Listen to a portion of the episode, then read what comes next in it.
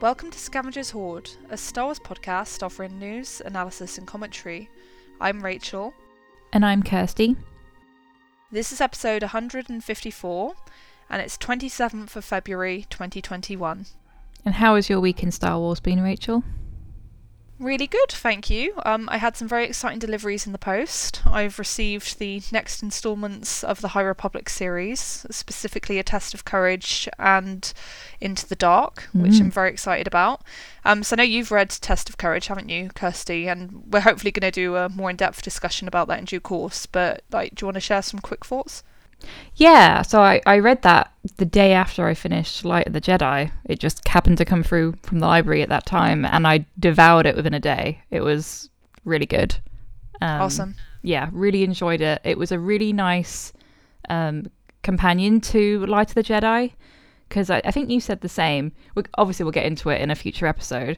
Light of the Jedi is a really great first look at this era, but in terms of characters, there's so many and there's so much happening that it's you kind of just want to slow down and spend some more time with characters in like a smaller story during that time, and that's what A Test of Courage does. So I really appreciated that right after, so I enjoyed those, and yeah, I'm really excited for Into the Dark as well because I love Claudia Gray.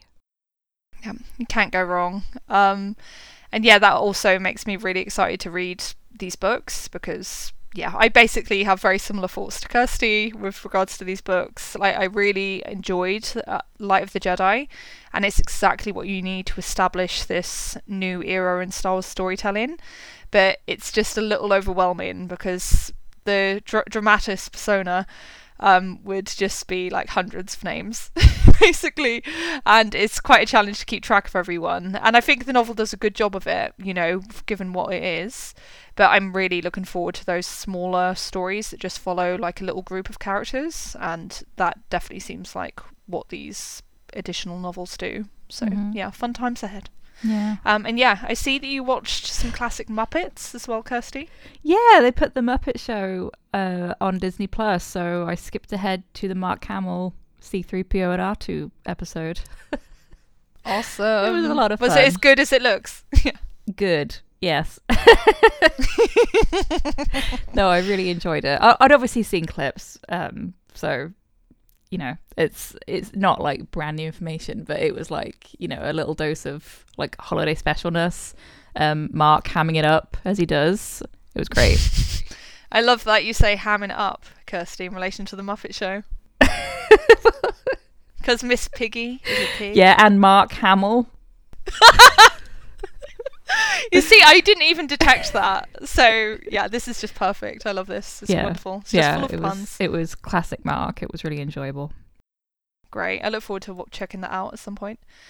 And yeah, we also just quickly want to mention that we've really appreciated our listeners' reactions to this series on the sequel trilogy that we've been going through.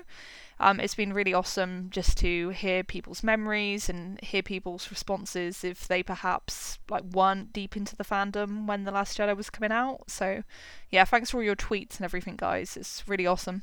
Yeah, I've noticed a lot of people lately, not even necessarily people who listen to our show, but just in general in the fandom, people are like thinking back to this time period a bit more, because you know, time has gone by, and we've had the TV series starting, and we've got this new High Republic era, and maybe people are like comparing the hype around those things to the sequel trilogy era because it was very different. You know, there's a different level of investment, at least for a lot of fans, and a different tone to kind of the theorizing and where things might go. I guess people are wondering if we'll ever get that feeling back again. Yeah, exactly. You can't quite beat the highs of that pre-TLJ period, I must say. Where it was literally like, oh my goodness, Daisy Ridley's given a new interview and she alludes to a relationship that her character might be having with Kylo.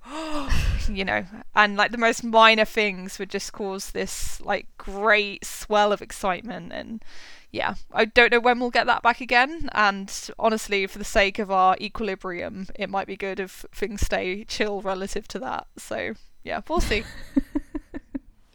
But yeah, so this week what we're going to do is just finish off our Last Jedi retrospective. because it had to be cut a bit short last time due to a variety of factors. We basically mainly covered the run-up to the film, and in this episode we're just going to talk about when the film came out, so some of the initial reviews, what we thought about the film when we first saw it, and then just reflect a bit on how we feel about it now, given how much has happened since it came out. So yeah, hopefully this will be an interesting discussion for people. And yeah, just at the beginning, we want to state that obviously we're aware that The Last Jedi is a very controversial movie. Like, we're not blind. We have seen the many YouTube videos that exist on this subject. Well, I haven't. I know they exist. Yeah, exactly. We've seen the thumbnails for the YouTube videos that exist on this subject, but we have hopefully not watched too many of those videos. And yeah, we're basically just not going to go into that here, because I think it's safe to say for both of us that we enjoy talking about Star Wars when we're focusing on the things we love about Star Wars and what we find great about it. And we don't find that aspect of the reaction to The Last Jedi great at all, to be honest. So we're really not going to go there. And that's not to say it's all just going to be like 100% positivity. You know, we're not robots, but... like, we're just not going to focus on the more toxic aspect of the response to the film, basically. Is that fair, Kirsty?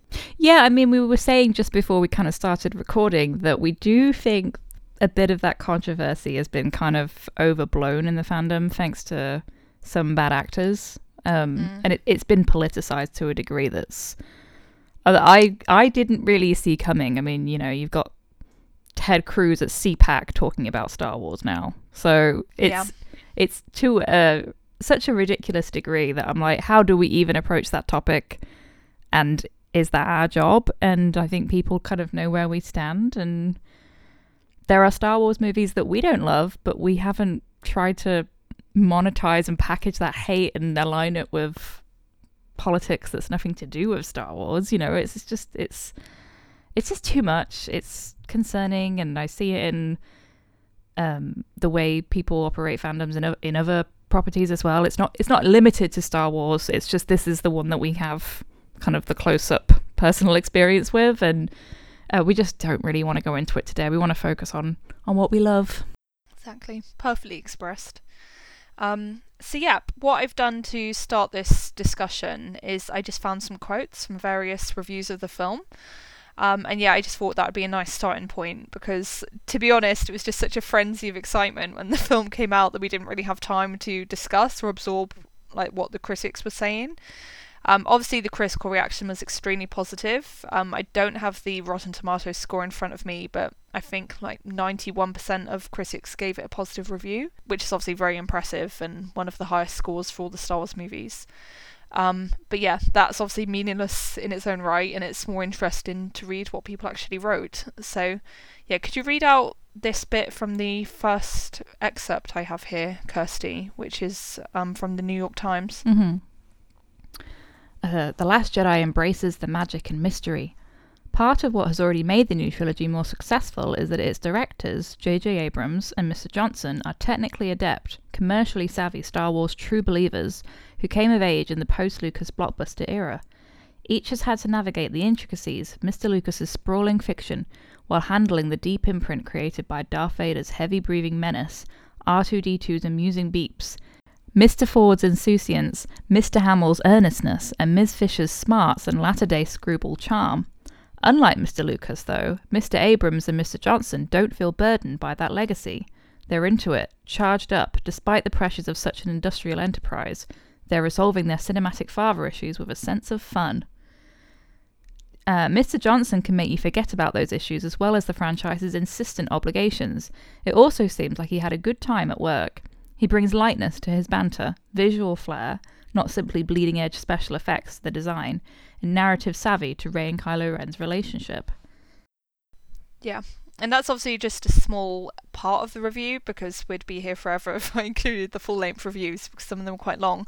But yeah, I just thought this one was an interesting one to start with, because it just really captures the optimism there was, like, in that period, and particularly, I think, after The Last Jedi came out, because... something that a lot of critics observed and that I also remember feeling is that it was just so exciting because those two films complemented each other really well.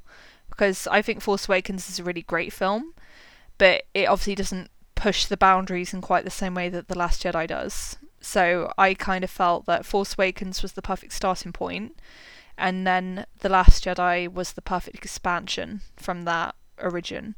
So yeah, I like these comments, and yeah, I concur with this critic. How do you feel about this excerpt, Kirsty? Yeah, I like it. I appreciate reviews that come from people who you get the kind of impression that they've never been that fussed about Star Wars themselves. So it's kind of a more distanced perspective. And I do think The Last Jedi got a lot of people into Star Wars that hadn't necessarily been into it before, or at least like to the degree. And I'm sure that's true of every single Star Wars thing that comes out. It attracts new fans. But if people remember, at the time just after this movie came out, there was such an excitement around it. And not just for this movie itself, but for like where people thought Star Wars might go in the future. And not just about this trilogy as well, but just like Lucasfilm's approach to making these films and telling these stories, that it just felt like kind of limitless, and they were unafraid to be experimental. And I can't remember which... I have a confession. I periodically go back and just like listen to random movie podcasts' reactions to The Last Jedi. Nice. Because it's different, you know, as time goes by, people's opinions change, but it's really nice to kind of get those first reactions again. And I can't remember which one it was. Maybe it was Blank Check. They were talking about when they went to like the critic screening, and it was just like stunned silence. Everyone was wowed and couldn't believe how good this movie was. And they were so excited for the general audience to see it. And then I know we told people we wouldn't get into it, but they were just kind of completely taken aback by that negative reception from the fandom. Like it just like didn't cross their mind. They were like, oh my god, I can't wait for Star Wars fans to see this. Like it's amazing. You know, it's almost too good. I wish I could like capture that feeling again almost. It was a really exciting time to be a fan. Yeah, no, it was an amazing time. And yeah, I remember there being like lots of articles like later in December, like from the same critics who'd written really glowing reviews and saying how excited they were about this movie, like basically expressing that like bafflement with this like backlash from a certain segment of the fandom and trying to like understand it. Yeah, it's so fascinating to see in retrospect, because yeah, there was just this huge tidal shift. And I think a lot of people honestly forget how incredibly positive that first wave of feedback was. And yeah, I think that's why it's nice to actually go back to these reviews and remember that these are like pure reactions to the film from basically kind of a vacuum, you know, because these people were seeing it in critic screenings before the general public had seen it. And they weren't being influenced by any like online discourse about the film and its like merits or demerits. You know, these are very like pure, direct reactions to just the film itself, not the wider conversation around it. And yeah, it makes them quite special pieces of writing, in my opinion. Yeah, and it's always good to, you know, this should go without saying. A lot of people just didn't, if they just didn't like the movie, because that's going to be the case with every single movie that comes out ever. You know. Yeah. I obviously love The Last Jedi.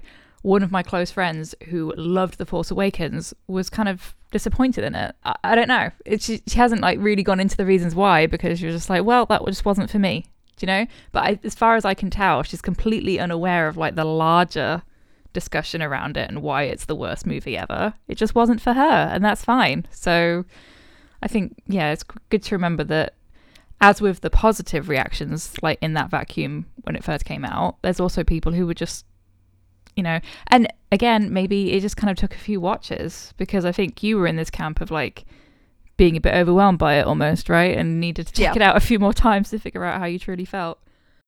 Exactly, yeah. And I'll definitely go into that a bit more in a minute when we talk about our reactions to it.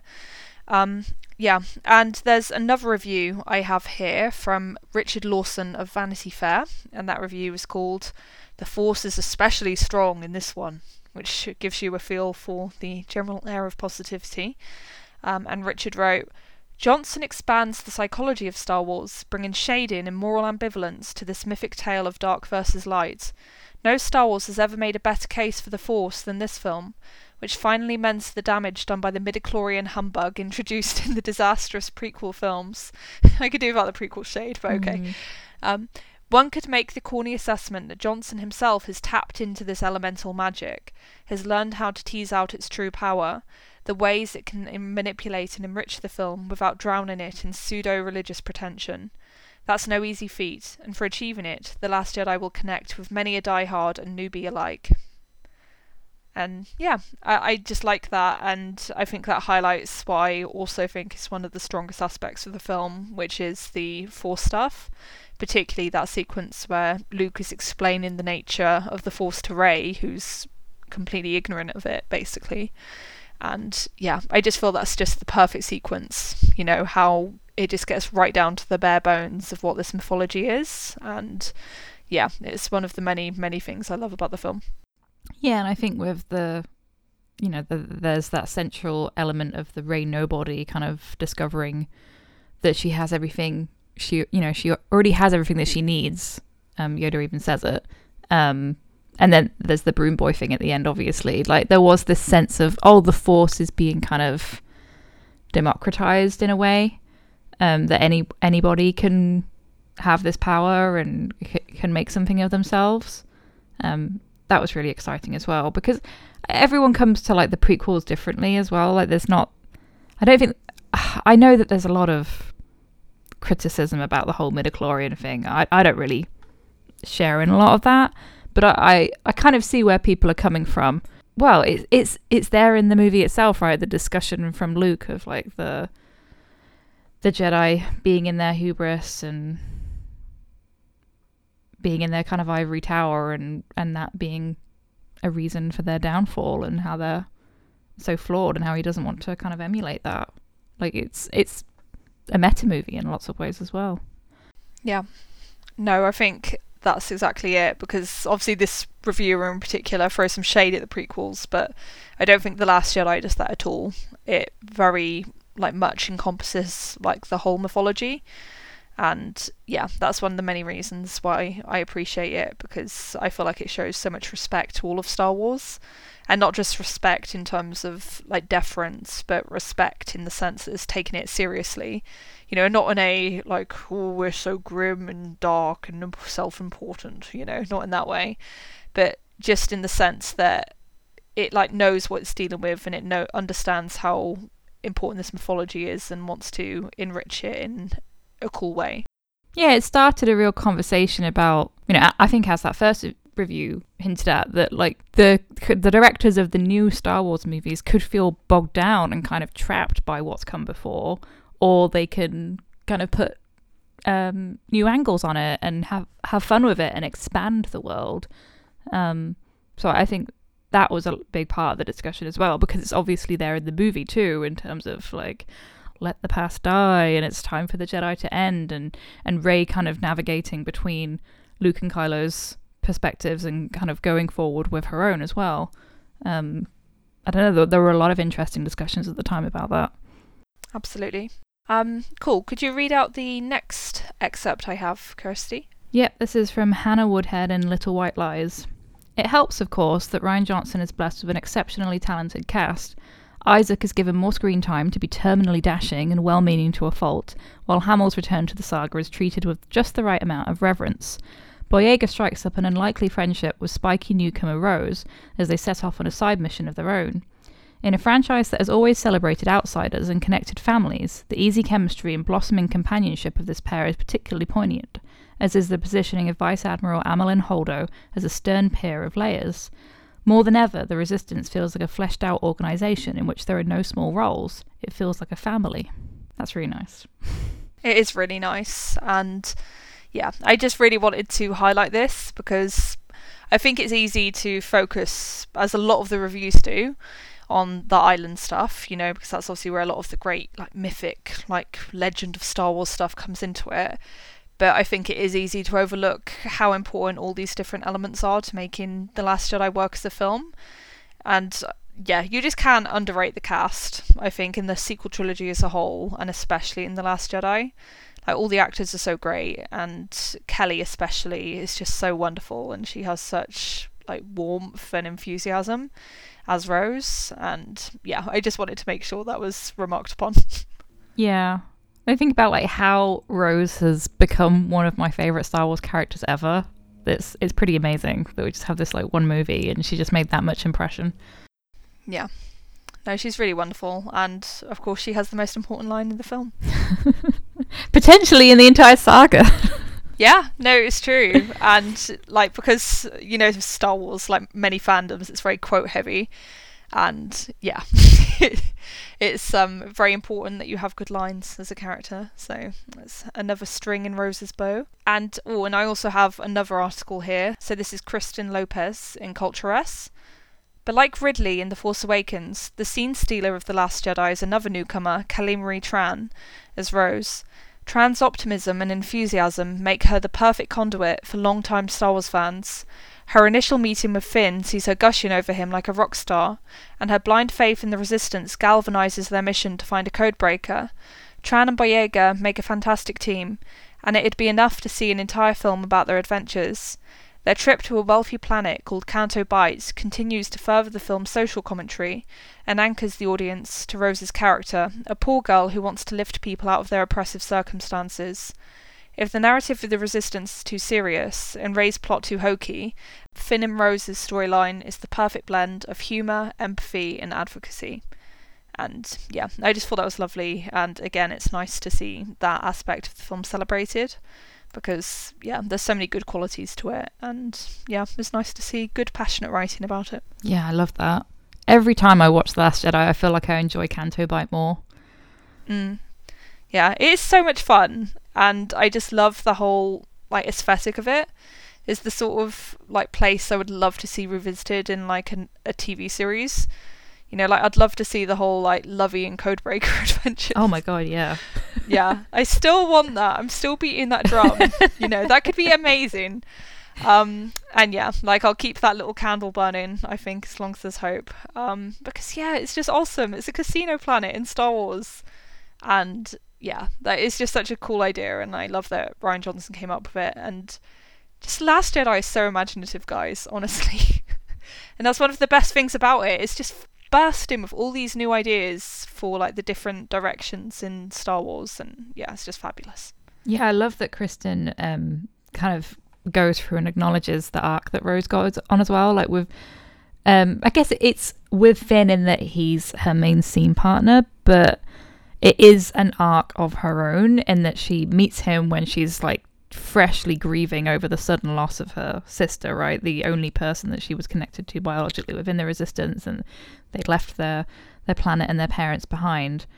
And so she meets him and immediately grabs onto him, is like, oh my god, you're the Finn. And then there's that immediate low as she realizes that he's leaving, and you know, you have to remember at that point that her sister just died serving the Resistance and its cause, so for her to see someone defecting like that is pretty shocking. And then she kind of goes on this journey of her own with him. It's really nuanced and interesting, and I know, as she says, like there's a lot of humor along the way of that storyline. I think sometimes people, because something has a lot of humor and it feels lighter than maybe the heavier, grittier plot that's going along side by side, it's kind of shrugged off or not taken as seriously, but there's so much there. Yeah, no, exactly. I think humor's underrated, to be honest. You gotta have like humor in a Star Wars movie. Exactly. It's like, come on, like I love Star Wars, but like lots of it is just fundamentally silly, you know, and that's part of what I love about it. You know, like it's just a bit goofy and it's a bit childlike, you know, it's this big Fantasia in space, basically. And I don't know, I always find it strange that people try to like reject that or deny that. Because to me, it's a big part of why I love Star Wars so much. You know, it's, yeah, it's like you need that levity, basically. Otherwise, it just gets too bogged down in its own self-importance, and it just becomes really tedious. You know, I don't want to be here when Star Wars, like, takes itself, like, completely seriously and is, like, completely straight-faced all the time. You know, I need jokes. I need, like, some, like, fun side plots and stuff, you know. It's important. Okay, so could you read out the next excerpt from my bezzy mate, Peter Bradshaw of The Guardian, Kirsty? Yes. Thank you. An explosive thrill ride of galactic proportions. People have so much fun with these headlines. They do. Which brings us to Kylo Ren himself, superbly played by Adam Driver. He is now a wounded, damaged figure, and he insinuates himself like a sensually predatory Satan into our consciousness in a series of dreamlike, cross-cutting dialogue sequences that are the most successful part of the film. What does Kylo Ren want? As ever, the close-ups on Driver's face are gorgeous. He is never the Easter Island statue of hardness that it is possible to misremember. He is tremulous, unsure of himself like an unhappy teenager, and his mouth seems almost on the point of trembling with tears. That breathy, resonant voice is unmistakable, even from behind a Neo-Vader mask. This is a villain who seems troubled about the mantle of evil on his shoulders, and again there are surprises in store about what Ren has in mind for the future, and what his past relationship with his uncle Luke actually was. I love it so much. I can't remember which review it was. I thought it might have been the Peter Bradshaw one, but I guess not. Someone was talking about the exaggerated rouge of Driver's lips. That definitely sounds like something that Peter Bradshaw would write. I don't think that's anywhere in his Last Jedi review, because I'm quite confident I extracted all the Kylo Ren commentary. But yeah, like, come on, we've all got to love this, right? It's just so effusive and it's just so detailed.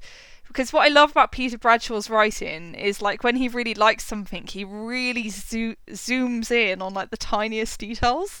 Like, none of these other reviews focus on, like, the trembling of Adam Driver's lips, guys.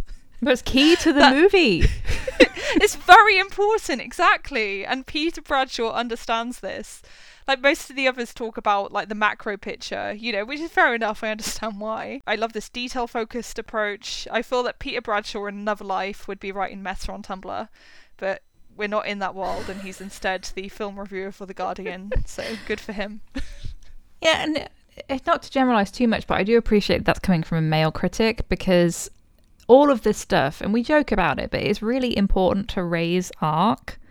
And Rey's perspective of what's unfolding and how her understanding of the different characters is changing. And all of that is key to that, you know. These are deliberate choices that Rian and his team made. I remember when the critics started seeing the movie and they were getting those first reactions on Twitter, and they're not really supposed to spoil anything, but it became pretty clear early on that people, like, who had never looked at the Rey and Kylo Ren relationship like that were doing so, and we're really excited about it. And people were even, like, you know, making it clear that there was going to be a shirtless scene with Kylo Ren, and people were, like, shocked, you know. No one expected that. Oh my god, it's so wonderful. I just remember it being like, you could have pinched me, you know. I felt like I was dreaming some of the things that came out from those very early responses. So I don't know if you remember, Kirsty, but there was, like, a post on Tumblr from someone who saw it very early, and, like, the two things they said so that people would know they weren't lying when they said they'd seen it. So they said Kylo Ren is shirtless and Luke drinks green milk, or something like that anyway. And obviously those two details were chosen because they were so random and so weird that they wouldn't just be made up, you know, by someone. And yeah, they were both true, and I love it. Yeah, and not just that he's shirtless, but it's only Rey who sees him. It's for her benefit. Exactly, yeah. So you're absolutely right, Kirsty. Like, I giggle and I'm a bit silly about these things, but this is all very deliberate. The film is like this for a reason. And, like, I haven't mentioned it yet, but there's been some really interesting information coming out because Rian Johnson had, like, a private conversation with an author on Twitter. Is it Soraya Wilson? Yeah. And yeah, like, he's been talking about his intent with The Last Jedi, and I don't think there was ever, like, any doubt among our quarters of the fandoms. Rian has spoken about these things before in various ways, but he's completely clear about, like, the romantic nature of those scenes, you know, and how he was trying to ramp up the sexual tension with the two characters. And yeah, I find it ridiculous that anyone would dispute that just based purely on the evidence that's on screen, to be honest, but yeah, it's just nice to have that extra layer of confirmation. This is the thing. I'm always up for hearing Rian talk about this movie and his choices around it. You know, that's always a privilege. But I do think people maybe attach too much importance to the people who are kind of willfully ignoring this stuff, because no amount of evidence is going to make them change their mind. And you just have to kind of stop worrying about what other people are reading into this movie that's different from your reading of it, because it might just be that people don't like those things, so they don't want to think about it and don't want to acknowledge it. I think that's kind of what it is. So they're entitled to dislike it, just as we're entitled to love it. Exactly. Yeah, it's free world. Sorry, that sounds very blunt and blasé, but you know what I mean. Yeah, and I will just move on, because I've just realised we spent a surprisingly long time talking about these quotes. I probably chose too many, but that's fine, because it's fun. Yeah, so the next one is from Michael Schwago in Film Comment, and he's talking about Luke's performance. Bearded, sunken-eyed and weathered, heftier and more muscular than in his youth. Very flattering. Hamill has become a magnificent camera subject. Always an underrated actor, he wears Luke's legend lightly as he matches Ridley's fierceness and commitment, body and soul, just as Rey's internal confusions pour through the urgent expressions on Ridley's open face. Hamill's grizzled looks and scowling mien convey a self-immolating intensity. So yeah, that's very, very high praise, I think. This person's clearly very impressed by Hamill's performance, which is awesome. And I also think that Hamill gives a really tremendous performance in The Last Jedi. And I know that you in particular wanted to see if we could find a review that expressed that, Kirsty, because obviously you were so impressed. Yeah, I don't know if I ever talked about this on the podcast, probably because we've had endless hours talking about this. But I was a bit worried about how Mark was going to do with this movie before it came out. That was one of my chief concerns of it. I was like, I don't know if he could do it, because I hadn't seen him act in this kind of role for a long time. And obviously Luke is very different now. And, you know, that's not anything to do with how Mark himself feels about it, because he's a professional. But I'm just kind of curious to see how it goes. And what he and Rian will be able to do with this character. And I was just completely blown away. Like, it's the best performance of his career, no doubt. He should be so proud of it. Yeah, no, 100%. Like, it's so textured, and he has to plumb really deep in The Last Jedi, because obviously Luke has been through a lot by the events of this film. And I think you also can't understate how Hamill's performance in The Last Jedi, he's not just expressing how Luke is at this point in time, he has to express the history of the character, you know, because obviously you get this idea that he was so proud and that he was this golden shining hero, and then it all just went terribly, terribly wrong, and now he's suffering from the knowledge of his own inadequacy, basically, you know, his own failure to help his nephew. And that is so tough to do, you know, when you don't have that storytelling material to get your character to that point. It all has to come from your physicality and from your delivery of these lines. That's a really big ask, and I think Mark Hamill really excelled. So, yeah, he deserves all the praise for what he did in the film. Yeah, and it's also amazing how much humour they're able to inject it with too. You know, even as Luke is at this critical point, and he's filled with self-doubt and kind of loathing and regret, there are a lot of funny moments. And yeah, I think that's wonderful that you can have that there too. Yeah, no, he is really funny. I love seeing him with R2 again, and how that light comes into his eyes again, and how he's all hey, my friend. And yeah, it's really nice because he's able to switch between the moods without it seeming phony. Mm-hmm. And yeah, it's just a really great performance. Okay, cool. And then just to round us out, this is not quite a review. This is more an assessment of how sexy the film was. Because this was its own subgenre of Last Jedi review, to be honest. There's also a wonderful list in Vulture called The 10 Horniest Things in Star Wars The Last Jedi, which I would love to read to people in full, but we just don't have time, so I'll have to spare people that. But yeah, could you read out the excerpt from the Joanna Robinson piece? Yeah, actually I think it was the author of that Vulture article, is it Carl Buchanan, who was waxing lyrical about Kylo's oiled up bare chest in those first few days. So while you're reading, I'll search the article and see if I can find the oiled bare chest bit. Okay, well I remember it from Twitter at least. How The Last Jedi became the sexiest Star Wars movie yet. There's plenty of sexual innuendo in The Last Jedi before Rey leaves Act 2 to seek out her darker half. Kylo's gleaming bare chest aside, you can go ahead and consult your friendly neighbourhood Freudian to analyse the imagery of swinging lightsabers, the rivulets of water on Kylo's black leather-gloved fist, or the dark, seaweed-slick cavern Rey finds herself irresistibly drawn into as she tries to grapple with the powerful thing that was woken inside her. Love it. Yeah. I love it. It's a great piece of writing. I remember being so excited to see this, and again, this sort of thing was like another pinch me moment, you know. It's like, what big outlets are talking about this stuff? This is so weird but so wonderful. It was just a great time. It was really great because if people, you know, we kind of went into this with our TFA stuff, but like one of the reasons we started our podcast in the first place because we were like, is anyone else seeing this? We've got to talk about this. And obviously The Last Jedi opens it up in a big way in terms of that relationship, but it was, you know, it was forming tentatively in The Force Awakens, and yet there were like there were one or two reviews that I read that kind of acknowledged it, but people weren't really going there with The Force Awakens, I guess because they were still worried about them turning out to be related. They didn't want to hedge their bets too far, but like It was very satisfying in this moment to be like, finally, this is the story. Yeah, it was vindication. And in the notes for our last episode, I did actually have a link to an article. I think it was in The Atlantic, although don't quote me on that.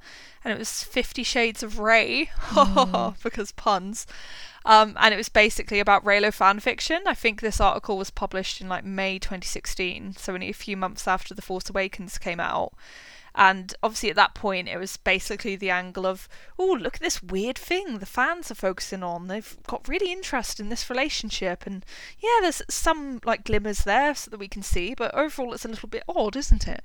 And yeah, it was like analysing it like some strange scientific phenomenon, you know, that needed an explanation.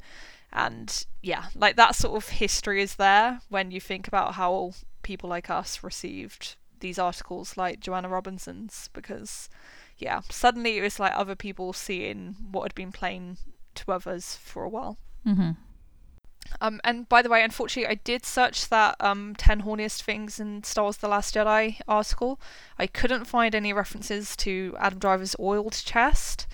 There are like references to his chest, but not his oil chest. I think it was on Twitter when the movie first came out, he was like making comments about, yeah. And obviously like not being too spoilery with it. Of course. Yeah, yeah. I think that was actually quite a nice thing for them to talk about, the whole shirtless scene, because to us it meant a lot, but to like any like average Joe reading that, they'd be like, oh, that's a bit weird, Kylo Ren appears shirtless, huh? Whereas for us it's like, this means everything. I mean, it did become a meme. Remember, yeah, like after really the movie. I'm still a bit confused by that. Is it basically people saying they think Adam Driver is a strange body type? It's a bit weird to me how some people have latched onto it. Very early on, it was obviously like cam rips. So there were like weird proportions, I think, that people were like, uh-huh, he looks funny. And you know, the high-waisted pants is like... But it's also just that like, he's just stood there. Like Rey turns around, it's like, oh... Okay. Like it is quite funny, isn't it? Like I think even Ryan's talked about that, like there's this interplay of like awkwardness and the genuine tension between these characters, but it also is just like funny that, you know, they have this thing that they can't control and it's gonna manifest in weird awkward ways sometimes where they're like in their bedroom. It is supposed to kind of evoke this like adolescent awkwardness. Yeah, it does so extremely well. Okay, cool. So we've obviously gone through the various reviews that came out, and that was actually really fun because, yeah, as I said, we didn't have time to talk about them at the time, and yeah, it's good to catch up on some of that writing now. But yeah, let's move into how we felt when The Last Jedi came out. Obviously, we had extensive coverage of our feelings on The Last Jedi at the time that the movie did come out in the end of 2017. So if you're interested, you can always go back to those episodes. But yeah, for you, Kirsty, what's just a quick summary of your feelings at that time when you saw it for that very first viewing? I think I loved it so much. And I was just, you know, I wanted to keep watching it because I felt like every time I saw it, there was something new to take in. And all these various subplots and character arcs and everything seemed you know, you could get this impression from the movie, and Ryan's talked about it in his process, that like everything was intentional and he worked from the point where every character needed to be challenged and given their own arc, and the different subplots kind of interplay. So there is this like interplay of themes throughout the movie, and each arc just complements the others, and I think it just works together so well. I just wanted to keep watching it. It made me really happy. I saw it twice opening night, and I think we went again a couple days after that, and I probably saw it at least 8 times in the cinema.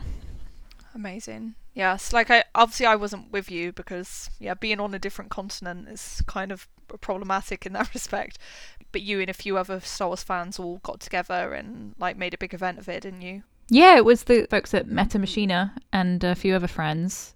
Yeah, we all got together and had a lot of fun, and I think you can hear some of us talking about it on our reaction. I can't remember what number it is, but if you searched around the time of the release date, it'll obviously be there. And yeah, like just kind of breaking down the different subplots and everything. It took us a long time to kind of tease out those various character arcs, right? We had several episodes devoted to each part of it because there was just so much to go over and kind of speculate about where things could go next. We've had episodes that we've devoted to like the similarities in it to things like Jane Eyre and Wuthering Heights, right? Like those things seemed clear, and to be fair, I think we teased them out from The Force Awakens as well. There is this obvious Byronic hero archetype, and Rey is the counterpart to that, but Ryan really went for it, and just like when we were talking last week of Letter Never Sent, that natural kind of wild landscape of Act 2 with, you know, the rain and her hair whipping around, like there was such an atmosphere to it. It almost felt like you were watching a period drama. Yeah. No, exactly. And I think it was just this amazing like genre fusion in some ways, you know, and only in subtle ways. You know, it's obviously not like steampunk or something like that, but yeah, in terms of the like narrative it was doing and the themes it was exploring, it really did just feel so fresh for what Star Wars was. And yeah, like I just loved it. But yeah, my experience of seeing it for the first time was quite unique, and I hate that I have to keep on saying this because I always feel like, oh, I went to the premiere, but it's important because it contextualises how it was for me to see it for the first time, because I saw it for the first time at the European premiere at the Royal Albert Hall, which was an incredible experience. But it was also very strange and a bit isolating because it meant I saw it a few days before my friends saw it. And obviously, being so deep in this fandom, that meant I had a lot to process having seen this film, but not really being able to talk about it to my friends. I can't remember what me and you agreed at the time, Kirsty, in terms of what I would tell you. I think I maybe just told you that it was good for Reylo. And then just let you like go off and experience it for yourself without going into like deep spoilers, because yeah, like it was just a really amazing experience to watch it in that way, but it was also just overwhelming, you know, and a lot to take in because I didn't have anyone to talk to about it, which feels bizarre because I have a podcast, but I didn't want to break down every detail of the film with Kirsty before you'd seen it for yourself. Yeah, like it just meant I had all these thoughts about this film, which was just so much, you know, in so many ways. And I had to like process them all by myself, and that was a lot, and it kind of really settled for me when I saw it in subsequent viewings. So like I knew I liked it the first time, but it was just like more than I could have ever expected, kind of, and or I just sound all incoherent now, but yeah, does that make any sense? Yeah, it was kind of dreamlike. Right? Yeah. Because especially, you know, if you think about like we'd been reading fan fiction about the Force Bond for 2 years, and then to see it actually play out on screen, it was like, oh my god, one of us could have written this. Like, not that is not a way to disparage what Ryan did. He is an amazingly talented writer and brought this to the screen, but it was like, oh my god, this is like in line with what we hoped would happen. It was such a weird feeling to see that playing out.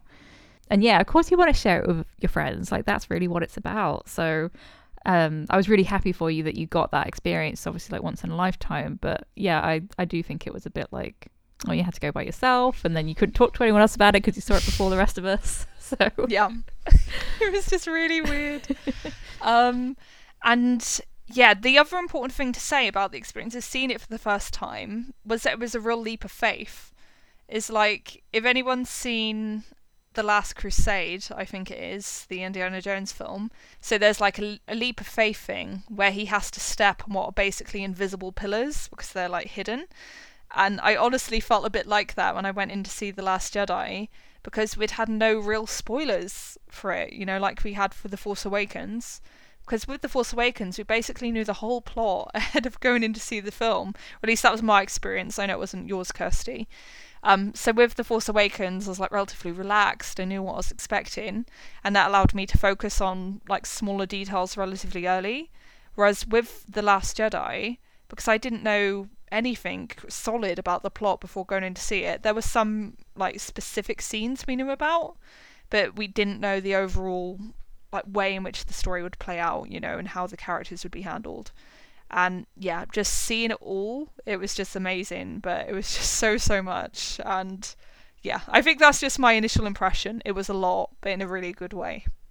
Yeah, I think I was a bit of a spoiler junkie even right up till the last couple days. Like, I didn't want to put you in the position where I was like, tell me the plot of the movie.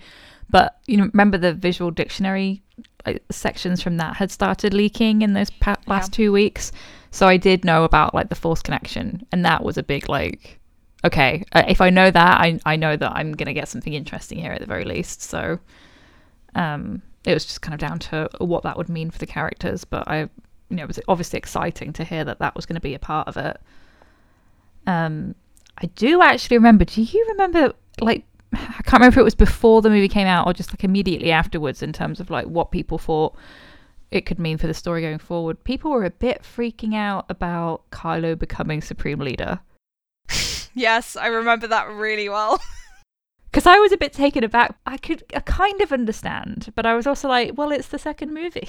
Yeah, no, I remember lots of panic over that. I actually remember that starting really quite early, because in one of the trailers, you see like the overhead shot of Kylo on crates, right, like walking into the base, which is at the very, very end of the film when he is Supreme Leader.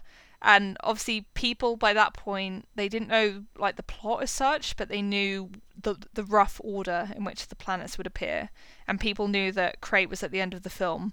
So basically they were able to deduce that if Kylo was leading a squad of stormtroopers on Crate, that sort of like shot down the idea that he was going to be redeemed by the end of the film, essentially. Yeah. And yeah, I remember that causing lots of conversations and people trying to explain that away and being like, oh no, it's not actually at the end of the film, and so on and so forth. And yeah, obviously some people were upset even after seeing the film and seeing the context, but I think I was a little bit like, oh, I don't like seeing him do that after we've had all this amazing stuff with him and Rey. You know, that did unsettle me a bit when I saw it for the first time, to be honest.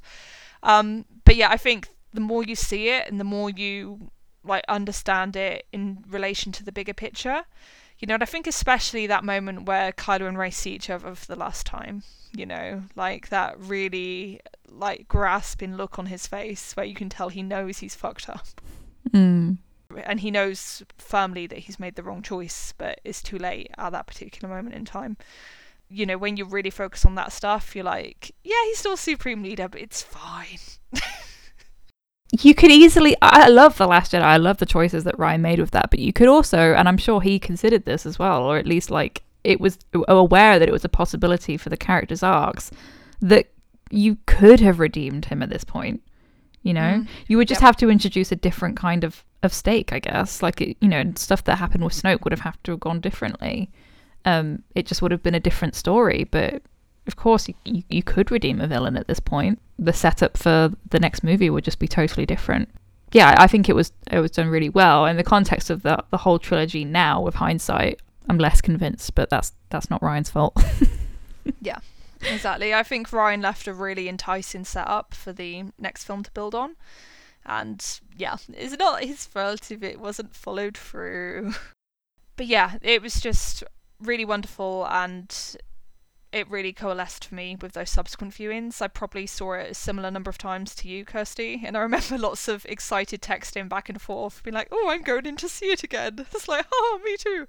And usually not quite in sync because obviously time difference. But yeah, it was just such a fun time.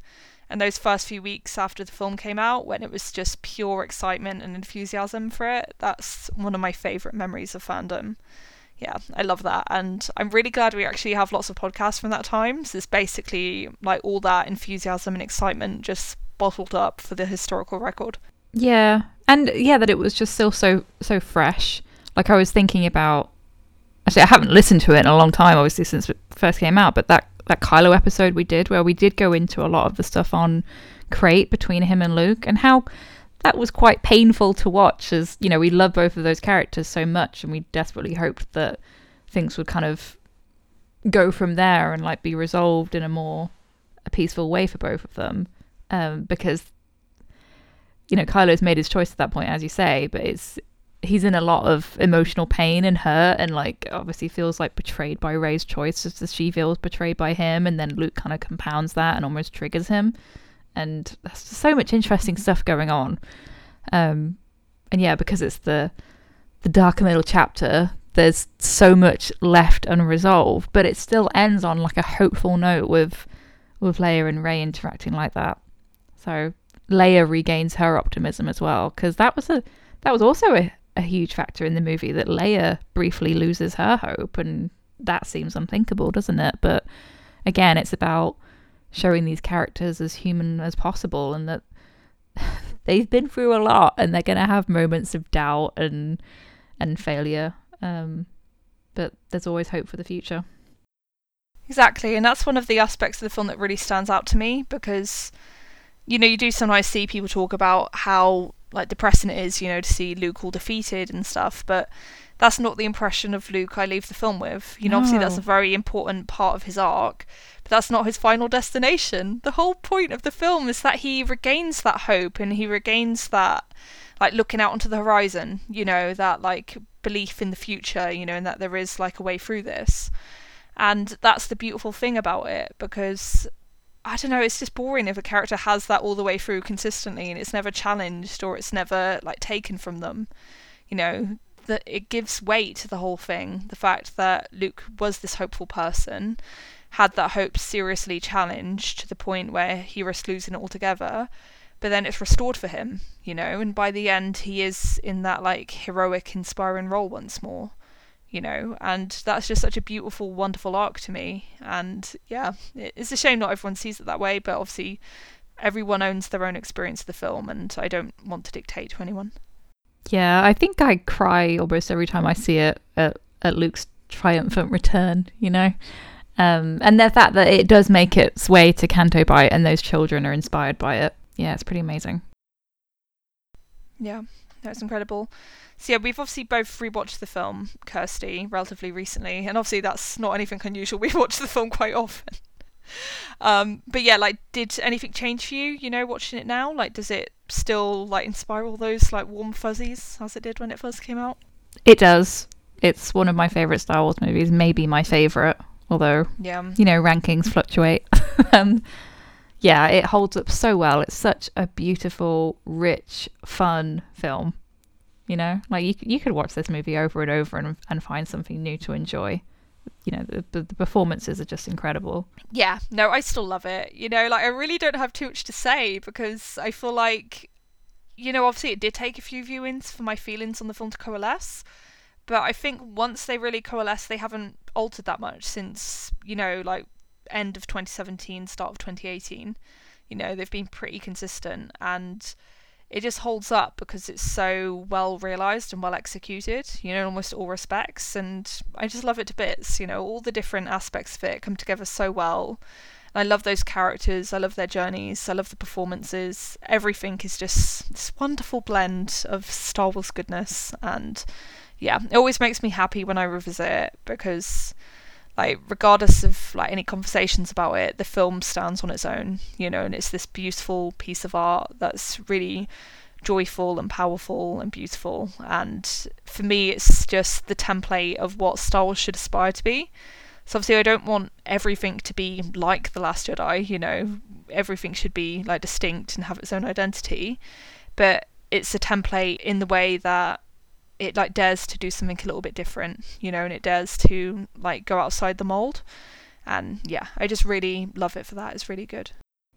Yeah, I think it kind of comes back to what we were saying earlier about how kind of the critics were receiving it at the time as like almost like a thesis statement on where Star Wars is now and where it could be in future, and how Rian managed to have a lot of fun with Star Wars but also kind of engage with it critically on that meta level, and not in a way that felt like, you know, overly self-important or anything. It was just like, you know, acknowledging that this is a long-running saga and lots has changed. These characters will have gone through so much, and it's kind of natural for them to have their ups and downs, and obviously you would also want that, as you said, like you need that conflict and challenge for the characters for us to have a story in the first place. So yeah, like I get what you're saying, that you don't want everything to be like The Last Jedi in future, but you want to be challenged by what you're seeing in a way.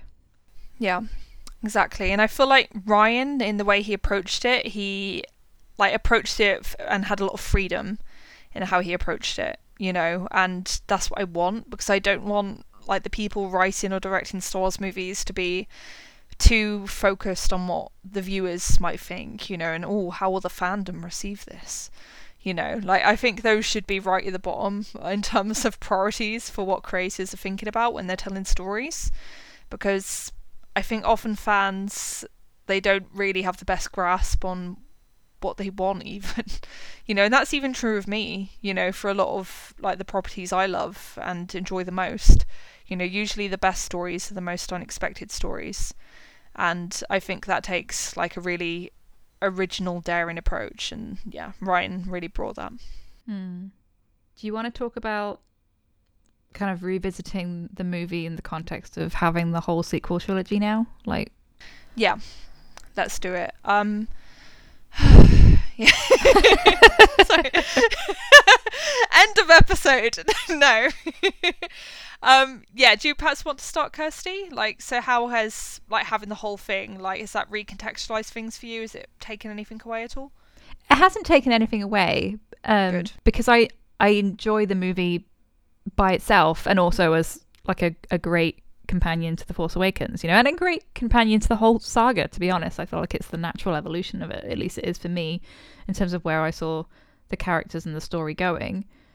I think, I guess, if you have to keep The Rise of Skywalker in mind in terms of like how things are unfolding in this part of the story, then yeah, there is a little point of kind of confusion, and I have a lot of questions around, like, questions, but also I know that the answers aren't really going to be there, because you knew at this time that when Rian was, you know, developing the character of Snoke and developing the concept of Rey as a nobody, and the idea that Luke and Leia would know at this point that Rey was a Palpatine, it's just clearly not in the text. So maybe they'll be able to go back and kind of overlay things, but in terms of appreciating The Last Jedi and the writer's intent at that time, then, you know, it's not there, and it's okay to kind of acknowledge that and just enjoy it for what it is. So yeah, there's all this stuff around Snoke and his level of sentience and awareness of what's going on, I guess, and, you know, a lot of questions about how Rey Nobody and Rey Palpatine are supposed to fit together, and kind of Luke and Leia as players in that. And of course there's the whole Rose thing, that she's a fully fleshed out, realized character in this movie with an arc, and she's incredibly important to Finn, and then that kind of just gets dropped. It's a bit weird. So I can't pretend that those things aren't part of the story. Obviously, like, I've seen The Rise of Skywalker, I know where the story goes, but when I'm watching this movie, it doesn't impact my enjoyment of it, because I know that wasn't the intent at this point. I just, in terms of, I'm curious, because for people who are experiencing it differently, like I was reading some tweets from someone recently who had actually missed The Last Jedi, had watched The Force Awakens, and then went straight to The Rise of Skywalker, and they loved it. Oh wow! yeah, they thought that those two movies worked really well together. So I guess, yeah, you know, if you weren't attached to Rose or Rey Nobody and you just had no real idea about what happens in The Last Jedi, maybe the story just flows better. But I wouldn't want to give up The Last Jedi, so... Yeah. No, that's so fascinating, isn't it? Yeah. Like, I do wonder how, like, the Rey and Kylo stuff would digest for someone who hasn't seen The Last Jedi, to be honest, because I feel like, obviously I know Tross isn't the most elegant execution of that relationship, but it definitely builds on, you know, like, the Force connection stuff, because there's, like, the little seeds of that in The Force Awakens, but they're really taken forward in a big way in The Last Jedi, and then Tross builds on that. I guess if you'd already picked up on it in The Force Awakens, it wouldn't be too much of a shock to see that that's where it had gone. Yeah. But if it came out of nowhere for you, it would be a bit strange.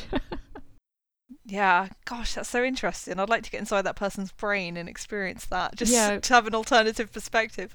And I wonder now if they've watched The Last Jedi and how they feel about it and how the movies fit together for them. No, that's a really good question.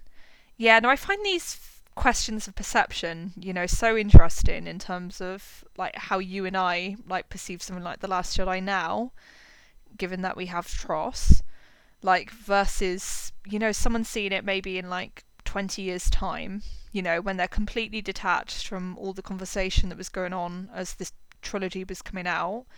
And for them, it's just there. You know, that is the Star Wars sequel trilogy, and these are the stories being told. You know, I do wonder if when you don't have that, like, awareness of, you know, like, all the passionate debate about who Snoke was and that sort of nonsense and stuff. And, yeah, like, it would just, like, work better, you know, because you could just kind of accept it for what it is. Your perception of the story would just be... It would be different, because... There are explanations in The Rise of Skywalker in terms of, like, where Snoke came from and why he mattered or didn't, and how, you know, Kylo has his whole, like, what does he say? Like, they sold you to protect you, and, like, he kind of has this explanation. I can't remember exactly. We're going to rewatch the movie next week, so I'll find out then. But he kind of smooths over what happens with their scene in The Last Jedi, so it, like, technically fits in. And it's supposed to make sense, but I find that a lot of these things, if you take them for face value, like, okay, that's what he meant in that moment, it would undermine their importance within The Last Jedi. So just like Kylo choosing to kill Snoke and become Supreme Leader, it's dramatically undermined by the fact that Snoke was nothing but a puppet for Palpatine, and Palpatine immediately appears in the beginning of The Rise of Skywalker and he's the big bad again, you know, so yeah. It's like things might technically make sense and they fill it in like a sense of like, oh, here's a Wikipedia extract to explain that, but in terms of like what it actually means for the characters and the themes of the story, it doesn't quite work for me. Yeah. No, I think that's fair. But yeah, like, I think about how I know that when Return of the Jedi came out, people were obviously very angry about Luke and Leia being brother and sister, for example, you know, because at the time that felt so hackneyed and shoehorned in and had, like, no build up at all, basically, which is all true, to be honest, when you look at it objectively. But obviously by this point, that has been so... like absorbed into the mythology of Star Wars, you know, it's so taken for granted that Luke and Leia are twin siblings that it doesn't feel weird, you know, watching that movie, even though there isn't the setup for it. That just makes me curious about how it will play out, like if we do get like that extra reinforcement, I suppose, of some of Tross's perhaps more weird and dubious decisions. It's I feel like, okay, Rey's a Palpatine, you've got to just, like, go with it, right, guys? You can't act like it didn't happen forever, you know, because I think that makes it worse if they do that. I think they potentially could, because now they have the whole Rey Skywalker thing. So if you just kind of call her that from now on and go with that as, like, well, she chose her family, then you can focus on that rather than, like, where she actually came from. Yeah. It depends what stories they choose to tell, yeah. Yeah, it's going to be an interesting question, I think, for them to come up with a solution to. But I'm also very conscious of the fact that I'm straying greatly from The Last Jedi at this point and just going into Tross. But... we can't not, that's the thing. Like, the stories are supposed to tie together, so it's natural to kind of figure out, like, because some people, they fit together perfectly, and that's great for them. Or, you know, I wish they did for me. But, you know, the reality is that these movies were made by different directors and writers, and it seems like they didn't see entirely eye to eye in terms of where these characters came from and where they were going, and who should be featured prominently in the narrative. Like, it honestly never crossed my mind that Rose wouldn't be a main character in the next movie, because she was such a presence there, and Kelly gave such an amazing performance. Yeah. And that she was clearly incredibly important to Finn. You know, when they kiss at the end, I completely took it for granted that would be followed up in The Rise of Skywalker. I thought we'd get them kissing again. Yeah. And you know, the idea that if a year has passed, like I thought, you know, their relationship would have evolved at that point, and that would be explored as part of the story, but it just wasn't. Yeah, that's definitely one of the aspects of The Last Jedi that, unfortunately, Tross has altered for me slightly, you know, the Finn and Rose stuff. Because obviously those characters, they have very much their own storyline in The Last Jedi, you know, and they have their very clearly articulated motives and their own journeys as they evolve and grow together. And then in The Rise of Skywalker, it obviously is completely disgraceful to Rose because it just doesn't use her. And with Finn, it just doesn't. It seems a bit all over the place with him. You know, it doesn't know how to use him properly, and he definitely doesn't have his own clearly articulated arc in that film, and that's just so disappointing, you know, having that awareness that those stories don't really come to anything in the end. You know, and that it always makes me feel a bit wistful, I think, watching The Last Jedi, because those characters are left in such an interesting place by the end of that film, and yeah, as you just said, it's not followed up at all. And it's like, oh, come on! Like, you had all this groundwork there to work with, and you just don't use any of it, JJ. What's wrong with you? And, yeah, it's just very annoying. I feel like I'm stating the obvious here, but I think a major problem with the sequel trilogy in general is that you have too many characters. Yeah, that's true. You know, it's clear because you're starting from the point where you have the legacy characters, so that's the original trio, which is, you know, they're the main characters of the original trilogy, so you have those characters there. They all need to have their own arcs, they all need to have a central part in each of the three movies of the sequel trilogy, and then you have the new characters, the core cast, and then you have all of these new characters being introduced through each of the new movies as well. It's like there's too much, and it's not about, like, whether, you know, I don't enjoy each of those new characters. I do, but as we'll get into it with The Rise of Skywalker, I enjoy the concepts of each of those new characters, but in terms of, like, what they're actually given to do in the narrative, it's like, was this really a must? Like, where's the necessity here? What are you adding with this character? Because I just think it ultimately came down to there were way too many arcs to juggle and tie up. And because you have that interplay of, like, the legacy characters and all of the new characters having their dynamics with each other and those legacy characters, there's, like, conflicts between how the arcs resolve. And I know I'm jumping ahead, but it's like, it is kind of impossible for us to talk about The Last Jedi without Tross. But it's just so much more complicated as a story than the other two trilogies because of how many characters are introduced over the course of the story. And I think that's like it is a problem, as wonderful as each of the characters are by themselves in terms of how it all wraps up. I think it was always going to be a tough one to make that satisfying. Yeah, no, I think that's very true. It's like, I feel very conflicted about it because I love Oscar Isaac and I love his performance as Poe. He's wonderful. He's, like, very charming, very charismatic, and he gets, like, a great arc in The Last Jedi. But I honestly feel like if JJ had stuck to his guns in The Force Awakens and Poe had died after getting Finn to Jakku, as had been the original intent with that film, then I think the subsequent two films would have had much more breathing space to tell the story of the remaining characters. Again, I feel bad saying that because Oscar is really great, you know, and I don't want to lose that performance. Yeah, you're right, there are just so many characters, and to be honest, The Rise of Skywalker makes it even worse by bringing in loads more new people. That's what I mean, yeah. Yeah, and it's just like, that's the last thing you need to do right now. Because the existing characters have so much going on between them already that you really don't need all these new relatively prominent characters to come into the mix as well. Like, I'm of the opinion that Rise of Skywalker did not necessarily even need a new big bad. I think Hux could have fit the bill if he was written in the right way. But obviously JJ felt differently. Yeah, you know I'm with you on that, but we'll get into it next time. Yeah, exactly. A lot of our listeners, well, back in the day, I don't know whether they've stuck with us, but a lot of people liked The Rise of Skywalker. And that's, you know, I want to make clear, we're going to talk about it. We're going to rewatch the movie and talk about it as the next installment of this series. You know, there's stuff to enjoy in that film. You know, yeah. I don't hate it across the board.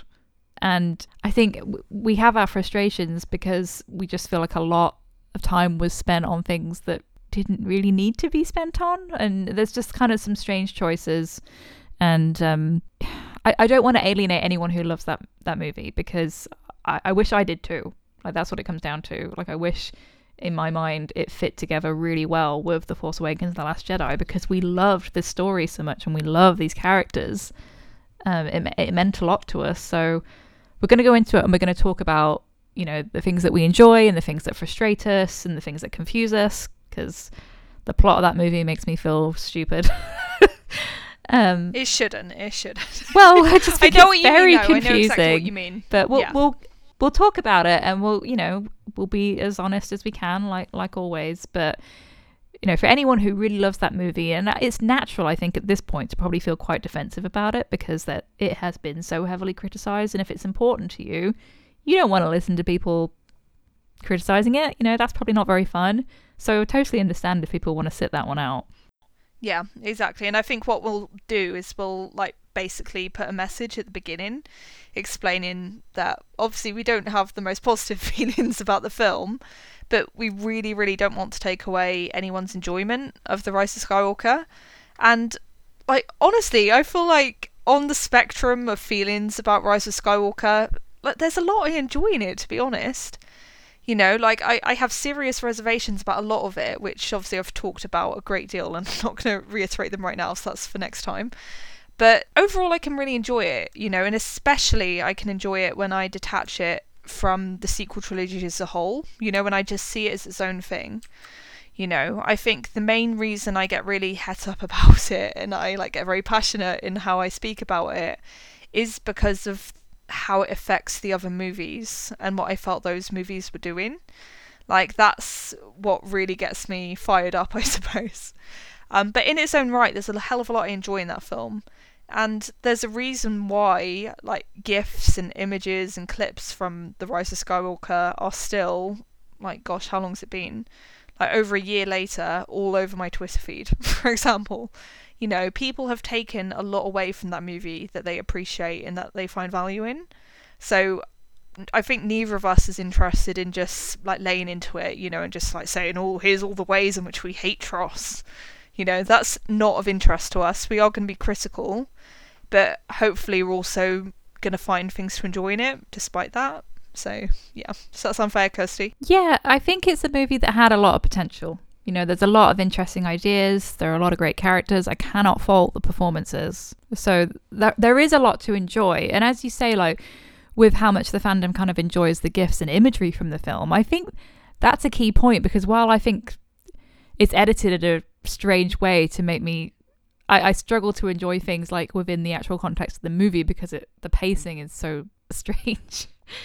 But the things in isolation, yeah, I can enjoy them, you know? Like, I think it was trying to do too many things, because there's too much happening with the story, and I think there were just, like, so many wild and wacky ideas, and that's great, you know, that they came to it with all these things, like, we could do this, you know.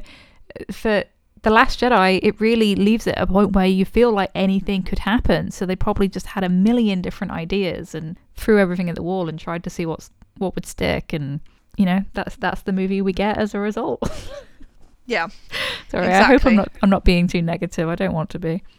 No, I don't think you sound too negative. And yet I think really in relation to The Last Jedi and like how we feel about that now we have Tross, I think it is very important that like Tross doesn't change anything about The Last Jedi. You know, The Last Jedi is still what it is and it's still wonderful. You know, if anyone has been nervous about revisiting the sequel trilogy since The Rise of Skywalker, which I completely understand, I would honestly really urge people to go back to the films they know they love. You know, go back and watch Force Awakens, go back and watch The Last Jedi, because they're still what you remember them to be, you know? And obviously not everyone is going to be able to compartmentalise like I've managed to do, but I think they still work great in isolation, you know, aside from anything else that happened subsequent to them. And I think even with the knowledge of what happened in The Rise of Skywalker, I still think the other two films are fantastic. You know, I think you can separate it out and still really enjoy what's there. And there's also lots to enjoy in Rise of Skywalker. And yeah, hopefully we'll be able to do that justice when we talk about it next time. Yeah, no, I'm with you. I love these movies. Yeah, exactly. And the sequel trilogy is always going to be my Star Wars, guys. Those are the characters that I'm really attached to. And yeah, like... I feel happy saying that. I'm the sequel trilogy nerd. So, yep, I own it. Yeah, for me, you know, Luke Skywalker had never been so interesting. So, you know, that was pretty amazing to get so invested in that character and relate to him so much as well. Exactly, yeah. So, we're very grateful for these films and Last Jedi in particular, because that was just this huge paradigm shift. It was like, we're right. And yeah, it's just awesome and I love it, and watching it gives me the warm fuzzies. We hope people enjoyed this little trip down memory lane, and we'll be back for another one. In terms of like what it could mean for the future of Star Wars and, you know, people going off in these exciting, ambitious directions, it doesn't mean that can't happen now, you know? I think there are some really interesting projects on the dock. We'll see what happens. We are both still holding out hope for Rian Johnson's trilogy being a thing. Yep. And in the interview that he did with Soraya Wilson, he did reiterate that he's still working on his trilogy, obviously slowly with no confirmed release date, but it's still in the works. And every time that is mentioned, I feel a burst of hope. So that's pretty awesome. Yeah, same. Okay, cool. That seems like a good note to round this out on. So I'm Rachel, and you can find me on Twitter at Rachel1918. I'm Kirsty, and you can find both of us on Twitter at Scavengers Horde. Until next time, bye! Bye!